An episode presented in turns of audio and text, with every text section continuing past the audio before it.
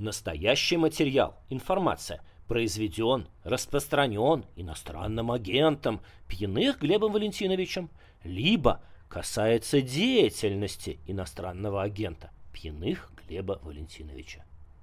Я прилетел в Ереван поздно вечером и был так поражен. Такие стильные кафешки, вы знаете, в каждом хочется выпить рюмку чая.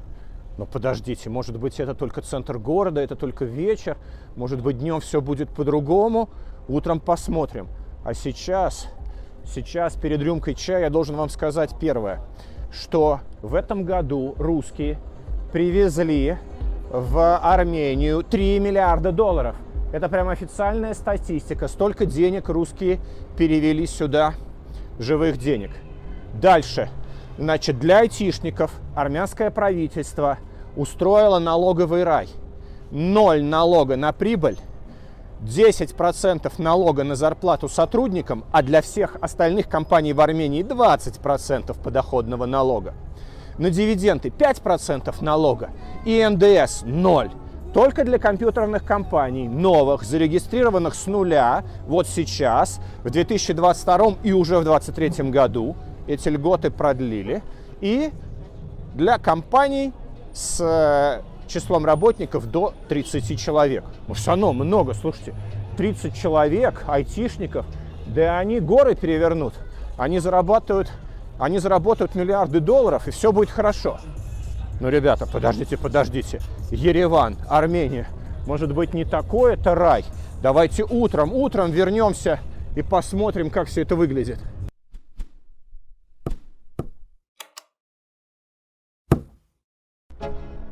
Так, и вот я днем в том же самом месте. И я присматриваюсь днем, не будет ли у меня разочарования от этого города. Это ночью весь он такой сказочный. А может быть, днем все хуже? Да нет, ну в центре города не хуже, видите? В центре города все в лучшем виде, естественно. А мне говорят, ты на окраину заедь, там советская власть. Ну да, я знаю, советская власть довела до ручки все города нашей необъятной советской родины. Да, но забудем, это же проехали, давайте сейчас. О, вон там пешеходная улица. Назовем ее Арбатом. Пошли. Значит, вот пешеходная улица. Ну, приятненькая. А в подземельях там какие-то торговые центры. Ну, прям Арбат в лучшем виде. И в отличие от Арбата нет никакой вот здесь хохломы. То есть везде на первых этажах не грошовая торговля. Не так, как в Стамбуле, в самом центре, где вот на первых этажах просто невыносимо на все это смотреть. Здесь, в Ереване, прям красота. Но, ребят, красота красотой, а если вы думаете о том, жить здесь годами или в каком-то другом месте, то надо думать о цифрах. Русские перевели сюда почти 3 миллиарда долларов. Чтобы вы понимали, это чуть ли не четверть всего ВВП Армении. Невероятные деньги. А эти деньги, судя по всему, зависли мертвым грузом, потому что армянские банкиры, в общем, не знают, что делать с такой кучей денег, куда их вкладывать. Пока, значит, счастливые русские вот сидят в ресторанчиках, ходят по магазинам. Долго они будут ходить? Не сбегут ли они в какие-то другие страны? Значит, друзья, рост ВВП Армении в прошлом году плюс 15%. Это фантастика. То есть, когда Китай вот там стремительно развивается, у него, допустим, 8% рост в год. Все говорят, ой, какой крутой Китай, как круто. А вот какая-нибудь Европа там болтается 1-2% в год. И то не всегда. И вдруг в Армении, в маленькой, 15%. Ну, русские деньги, вот это чудо. Да нет, ребят, эти деньги просто приехали, и они пока не работают. И пока мы не знаем, как этим деньгам заработать, и заработают ли они вообще. Ну и давайте думать тогда вместе.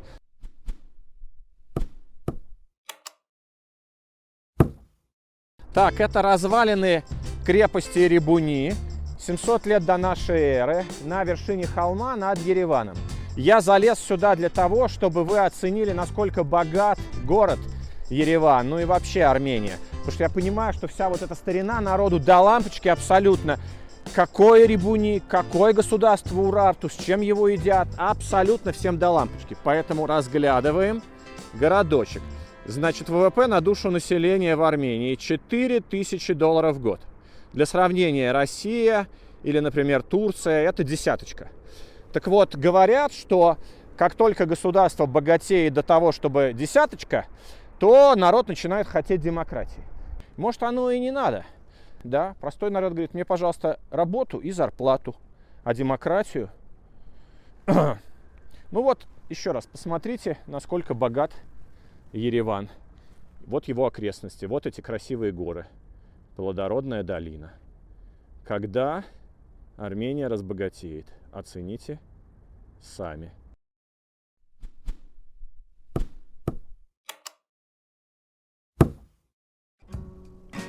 Главная достопримечательность Еревана – вот эта лестница с вершины горы и в самый центр города.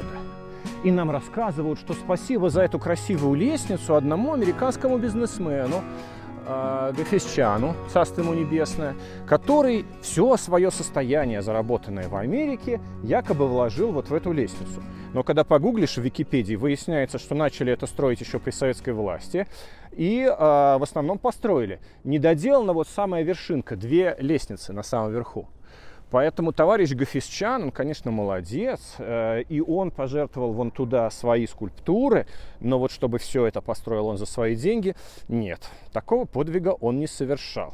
А скульптурки там модные, крутые, это действительно его коллекция, и поэтому здесь ходит охрана, которая не позволяет трогать все вот эти вот экспонаты. То есть смотри, фоткай, но не трогай.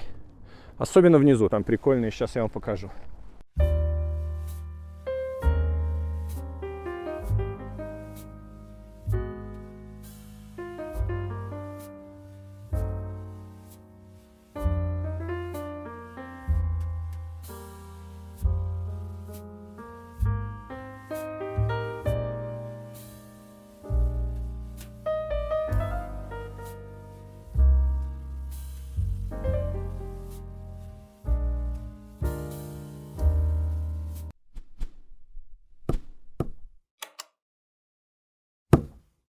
Сколько стоят квартиры в Ереване? На первый взгляд дешево, в 2 раза дешевле, чем в Стамбуле. Однушечку на окраине можно вообще за $70 тысяч купить. Однушка хорошая, вот в центре города, где я нахожусь, где я поселился, ну, $150 тысяч, а? И говорят, в прошлом году очень много армян сами купили квартиры для того, чтобы сдавать их в аренду. Ну, потому что русские понаехали тут, аренда стала дорогая. И действительно, вот если однушечку в центре города купишь за $150 тысяч, то вроде бы ее легко сдавать за $1000 в месяц, если в долгую, ну и если, так сказать, короткими кусочками, по неделям самому возиться с этим делом, то можно из нее выжить, может быть, даже $2000 в месяц. О, какой классный процент, да?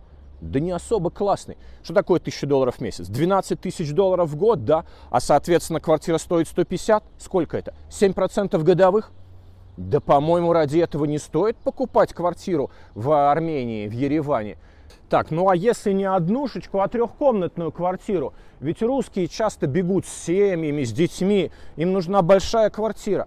И вот я в центре, вот в этих вот новеньких домах посмотрел цены, а там и $1 миллион я встретил, и $2 миллиона. Чё-то, ребята, дороговато, а, на первый взгляд. Но, правда, люди, которые приезжают к нам в Стамбул, говорят, что тоже дорого. Что, почему Стамбул, ну, елки-палки, Стамбул, в конце концов, 15 миллионов человек. И страна вся, Турция, 85 миллионов человек. Может быть, адекватны такие цены? Босфор, то-сё. Ну, ладно, это лирика. Давайте говорить о реальном спросе и предложении. А вот это самое интересное.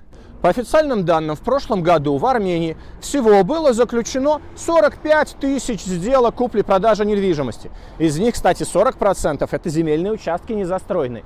То есть армяне покупают землю и собираются строить, армяне видят потенциал инвестиционный в своей стране. Окей, то есть квартирок намного меньше.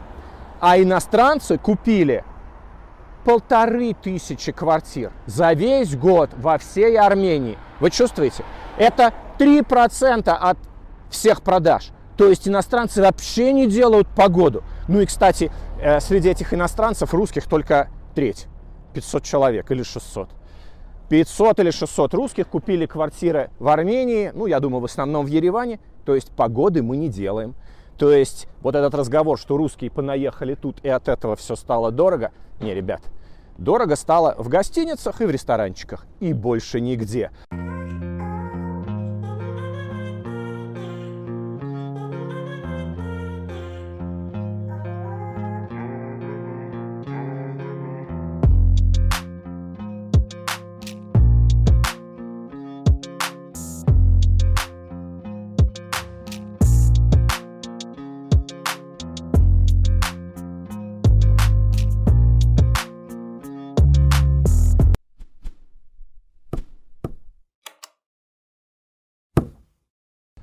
Вчера вечером трое русских меня на улице остановили.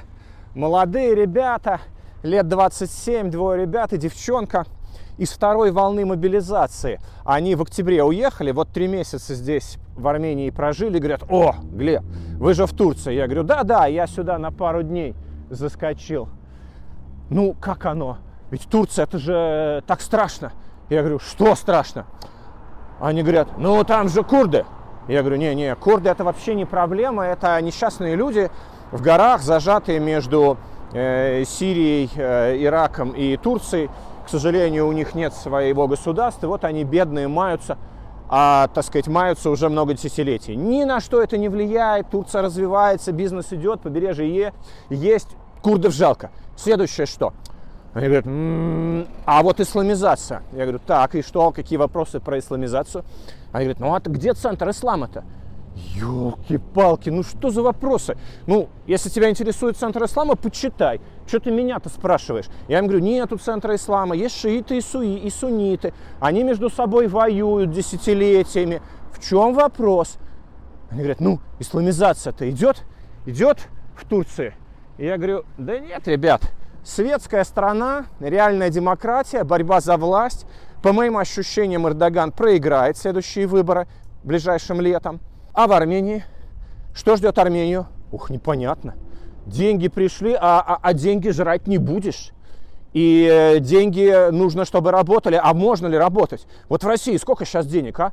Ну это же просто фантастика. Они работают. А могут они работать? А технологии есть? Ой, ну я не буду обижать Россию. Зачем? Я вам даже что-нибудь хорошее про Россию расскажу. Сейчас есть идея. Сегодня утром в гостинице я встречаю парня лет 35. Он работает в Грузии. Он здесь, в Ереване, проездом. Они в Грузии на железнодорожных станциях строят телекоммуникационные оборудования. Я говорю: вот это круто. Я говорю: подождите, а рельсы-то сами перекладывают? Не, говорит, рельсы не перекладывают. Железнодороги все еще советские, а они только телекоммуникации, электроника, микроэлектроника. Я ему говорю: подожди, а тебе мобилизация не грозит? Он говорит: ну, у нас ходят слухи, что Путин введет запрет на мобилизацию микроэлектронщиков, потому что очень нужны эти ребята стране. Да, конечно, Путин все делает то, что нужно стране. Ну, самое главное, ребят, мы можем гордиться. Смотрите, далекая Грузия, а наши продвинутые ребята почти хай-тек делают там, значит, самое эффективное, денежное, с высокой добавленной стоимостью, национальная гордость. Да, была бы. Мы очень талантливая нация, мы очень образованные, мы быстро учим языки, мы все можем, да, но нам нужно эффективное государственное управление. А этот парень, который работает в Грузии, а здесь он проездом в Ереване, он, собственно, из частного бизнеса. Вы понимаете, что делают с частным бизнесом 20 лет подряд в нашей стране, да? Особенно те, которые хай-тек, то все, 5-10, могут посадить, могут бизнес отнять. И хозяин этого продвинутого бизнеса с высшим образованием, да, не солдафон, а продвинутый чувак, он, пожалуй, думает, что может быть релацироваться куда-то. Вот поэтому не получается у меня национальная гордость, вы понимаете, гордость за великую Россию. Когда будет у нас качественное государственное управление, ух, Россия расцветет, денег будет лом. А пока война, офигеть можно, а?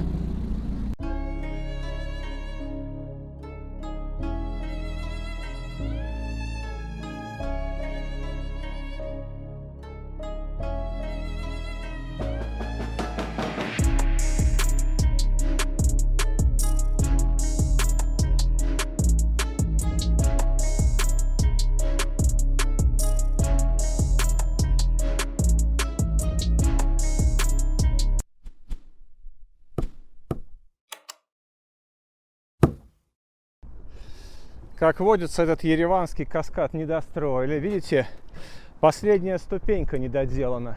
Все обещают.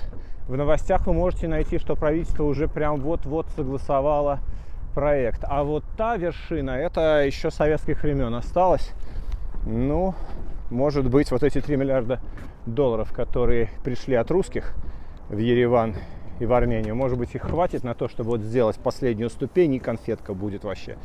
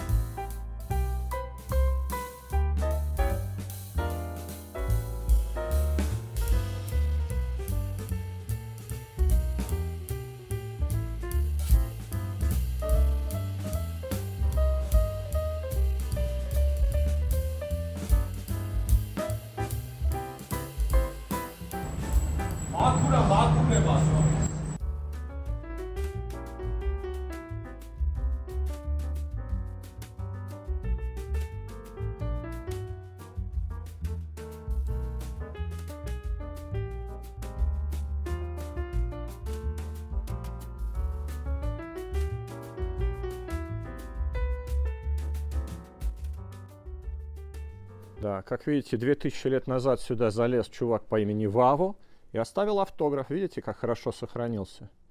На века.